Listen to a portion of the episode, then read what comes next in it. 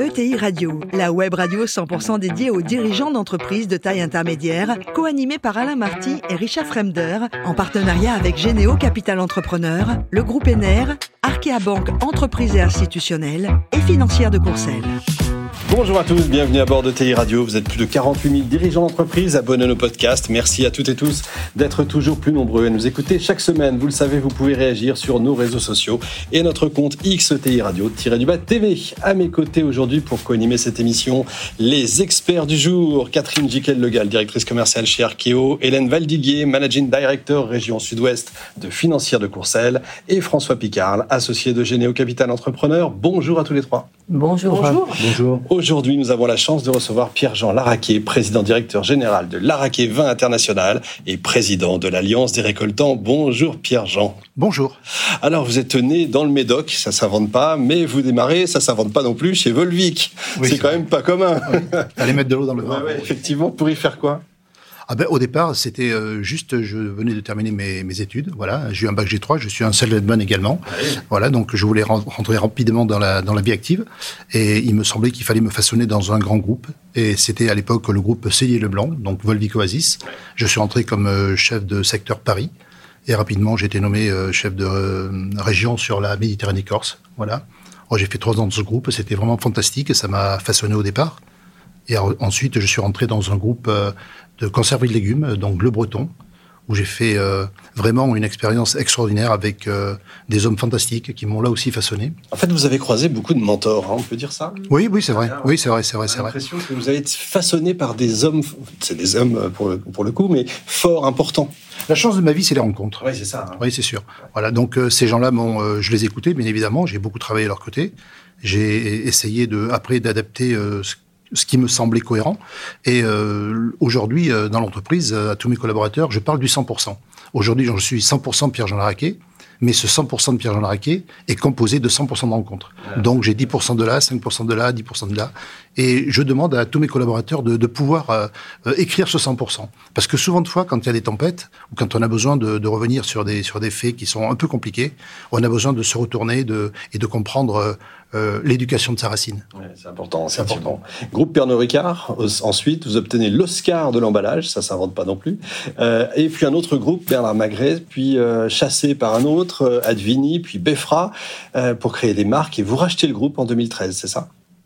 Absolument. Absolument, absolument. Si en fait, j'étais venu depuis, euh, enfin, j'étais dans le groupe Advini pendant ouais. 14 ans, et les dirigeants du groupe Befra étaient venus me voir pour, ils voulaient vendre le groupe à ce moment-là, et il leur fallait un directeur général pour structurer euh, l'affaire et la revendre. Donc je suis venu, euh, je l'ai structuré. Et en fait, je l'ai racheté. Voilà, donc c'était euh, un esprit entrepreneurial. Je l'ai fait parce que à l'époque, il y avait des, des acquéreurs de, de, pour le groupe Befra, mais c'était des gens qui venaient simplement pour acheter le, le groupe, ouais. le fonds de commerce, ouais. et délocaliser l'affaire. Donc là, c'était compliqué. Je suis médocain, comme vous l'avez dit. Ouais. Je suis très attaché au travail qu'a qu fait mon père et mon grand-père. Ils étaient fondateurs de Cap Coopérative. Ça a été géré pendant 32 ans euh, par ces deux personnes-là. Et je suis très attaché à la terre, les valeurs. Et euh, c'est impossible pour moi de, voir cette entreprise délocalisée. Des gens qui avaient euh, lancé l'entreprise en 1988, 88, pardon, euh, à côté des, anciens dirigeants, perdre leur emploi, c'était inconcevable. Donc je me suis jeté à l'eau. J'ai essayé de voir les banques. J'ai vu les banques. Ça n'a pas été facile au départ. Simple, non, non, c'est pas simple, c'est pas simple. Mais bon, euh, là aussi, il y a eu de la confiance. C'est des rencontres, là aussi, des hommes, des, des engagements. Et euh, bah, maintenant, ça fait euh, depuis 2013, donc, vous voyez, 10 ans. Et ça marche. Écoutez, l'affaire faisait 22 millions en, en, 2000, en 2000. Oui, quand on l'a repris, elle en fait 76 aujourd'hui. Voilà, nous, 180. Bon, bah, on va voir ça en détail. Hélène?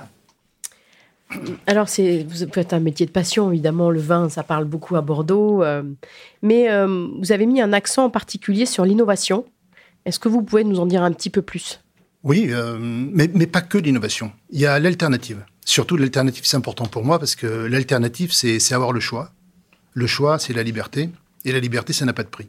Et je le dis à nos fournisseurs, je le dis à nos clients, c'est important d'être sur des marchés euh, et, d'avoir euh, la possibilité de, contrer, euh, je dirais, cette, ce côté centralisation.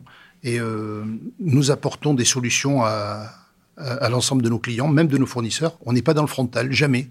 Voilà, nos fournisseurs, on cherche, euh, bien sûr, hein, on essaye d'avoir des prix les plus compétitifs possibles, mais souvent de fois, euh, avec la recherche et, des, équipes qui travaillent ensemble, euh, on arrive à, réduire des, coûts de revient, des coûts d'achat ensemble, et, faire donc de, meilleurs achats, en faire profiter aussi nos, des, fois des, clients. Voilà.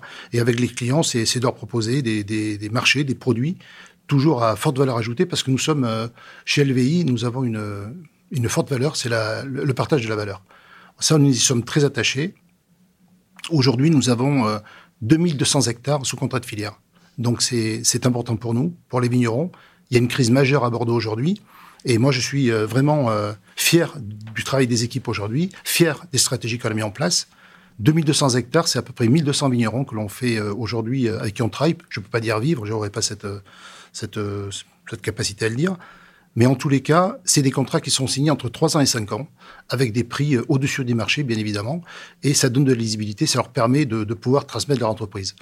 Et aujourd'hui, euh, en créant l'Alliance des récoltants en 2020, parce qu'on avait bien senti la crise arriver, je m'aperçois que dans cette association où il y a 62 châteaux aujourd'hui, on a créé il y a, il y a 3 ans, et il y a déjà 7 transmissions d'entreprise.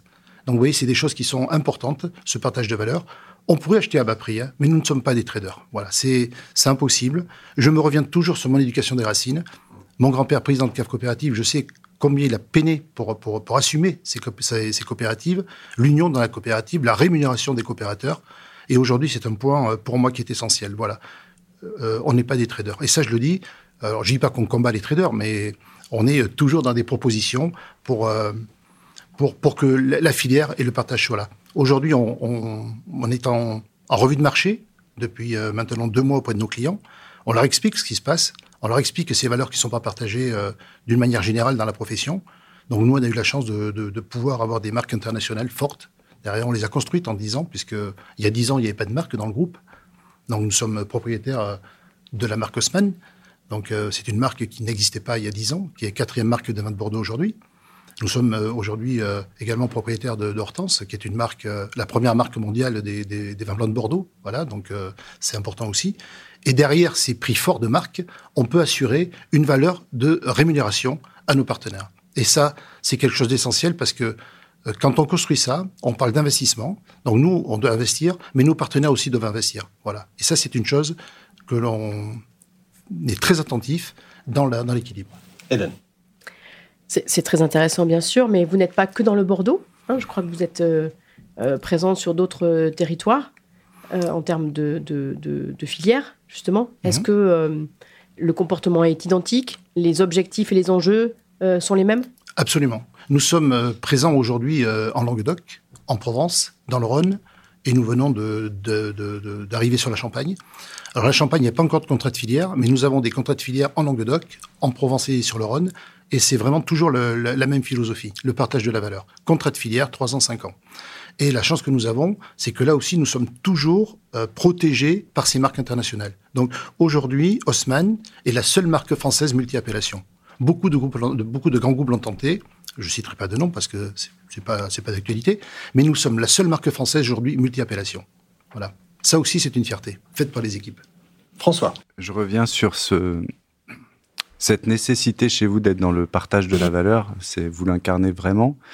Et mm, donc vous avez intégré toute votre filière, vous voulez que ça se partage, et donc vous avez beaucoup parlé de vos fournisseurs, mais vous allez jusqu'à vos clients, et notamment avec le digital. Est-ce que vous pourriez nous parler de LVI Wines, qui je crois est un assez innovant dans votre univers, qui est d'aller directement à nous, les consommateurs, Bien sûr.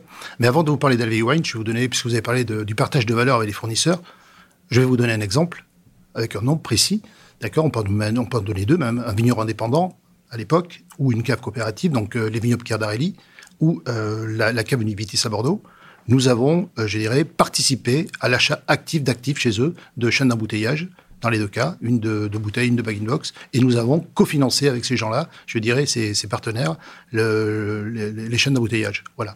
Donc elles nous appartiennent pas, elles sont 100% à eux, mais on a garanti aussi une activité, euh, je dirais, on a protégé notre activité. On l'a fait aussi dans des camions d'embouteillage, et ça c'est quelque chose qui nous tient à, qui nous tient à cœur. Voilà. Donc c'est avec des gens qui n'ont pas toujours la capacité de, de pouvoir investir dans les outils, on l'a fait, on l'a cofinancé avec eux. Vous jouez votre rôle de, de grand frère. Non, pas, que. On se protège aussi. Hein. C'est d'assumer aussi de, de l'évolution technologique dans les marchés, dans les, chaînes d'embouteillage par exemple. Il faut être il faut être toujours. Euh, il y, a, des normes, hein, IFS, BRC, donc il faut les maintenir. Et quand ils n'ont pas les outils, qu'ils ne peuvent pas les financer, et que nous on veut du développement, en tant que TI, on doit absolument être à leur côté. Ça, c'est important. LV Wines. Alors là, c'est euh, oui, c'est une belle histoire. On l'a acheté euh, au tribunal, à la part du tribunal de commerce. elle appartenait à, un, jeune, un, jeune, garçon, une start-up qui était chez Leclerc, à Saint-Médard-en-Jalles. Tout petit chiffre d'affaires. Et là, euh, c'était le moment d'y aller. D'ailleurs, le, président du tribunal de commerce, euh, à la fin, me dit, mais pourquoi vous êtes le seul à vous être présenté pour acheter cette solution? C'est une solution qui était sur le langage Python, un langage euh, un petit peu complexe. Et en fait, on a immédiatement fermé la plateforme pour la rouvrir un an plus tard. Et cette plateforme, aujourd'hui, elle est dédiée avec cette solution au B2B Jamais France. D'accord? C'est d'apporter une solution 24-24 euh, il y a aussi de l'information, enfin il y a de l'information produit, bien évidemment. Il y a des, films, il y a de, de la formation, euh, je dirais, sur les, sur les techniques de vente, sur, sur les produits. Et aujourd'hui, euh, LV Wine euh, est présent 7 sur 7 et 24 sur 24 à disposition de, de, de des, magasins français. Et c'est une plateforme qui, en deux ans et demi, a développé un chiffre d'affaires de 4 millions 4 d'euros par an. Voilà. Nous sommes en train de l'ouvrir, euh, nous l'ouvrirons euh, au système, euh, au réseau Oreca à partir du mois de février 2024. Voilà, donc café, hôtel, restaurant, traiteur. C'est une plateforme qui va être, je pense, très utile aux restaurateurs et qui est une, une plateforme ludique. Voilà. Catherine. Oui, donc sur le, le, ESG, on a bien compris le S avec le partage de la valeur. Est-ce que vous avez une politique environnementale aussi marquée, aussi marquée que, que votre stratégie de partage de, la valeur? Oh, Je vais vous répondre clairement. Sur nos propriétés, vous avez vu que nous avons 11 propriétés. Le, ben, le ministère de l'Agriculture avait euh, lancé cette, le, HVO3, la valeur euh, environnementale niveau 3, et la version 4 est sortie au mois de janvier. Mois de mars, les propriétés déjà en version 4. Voilà. Donc euh, c'est important pour nous, bien sûr, c'est fondamental. Euh, on a eu l'arrêt des glyphosates, d'accord? Donc on laboure les, on laboure les sols. Euh, non, non, mais nous sommes. Je suis un paysan médocain, je l'affirme. Je suis très fier de ça. Donc on est très près, très près de la, valeur. des gens. J'ai ouvert aussi le capital de l'entreprise à, nos cadres, la valeur humaine, le respect de, la terre. En fait, ce que je dis, c'est que la terre, on prend ce qu'elle nous donne. Voilà, c'est comme ça. Il y, a, le gel, il y a la graisse, il y a la sécheresse. Euh, on est obligé de, faire avec ce que nous, nous offre aujourd'hui la nature. Voilà. Donc, euh, pour qu'elle nous donne, il faut la respecter. Voilà. Merci beaucoup Pierre-Jean, ça fait du bien d'entendre ça. Merci également à vous Catherine, Hélène et François. Fin de ce numéro de TI Radio. Retrouvez tous nos podcasts sur notre site et suivez notre actualité sur nos comptes X et LinkedIn. On se retrouve mardi prochain 14h précise pour accueillir un nouvel invité. L'invité de la semaine de ETI Radio, une production B2B Radio en partenariat avec Généo Capital Entrepreneur, le groupe ENER, Arkea Banque Entreprise et Institutionnelle et Financière de Courcelles.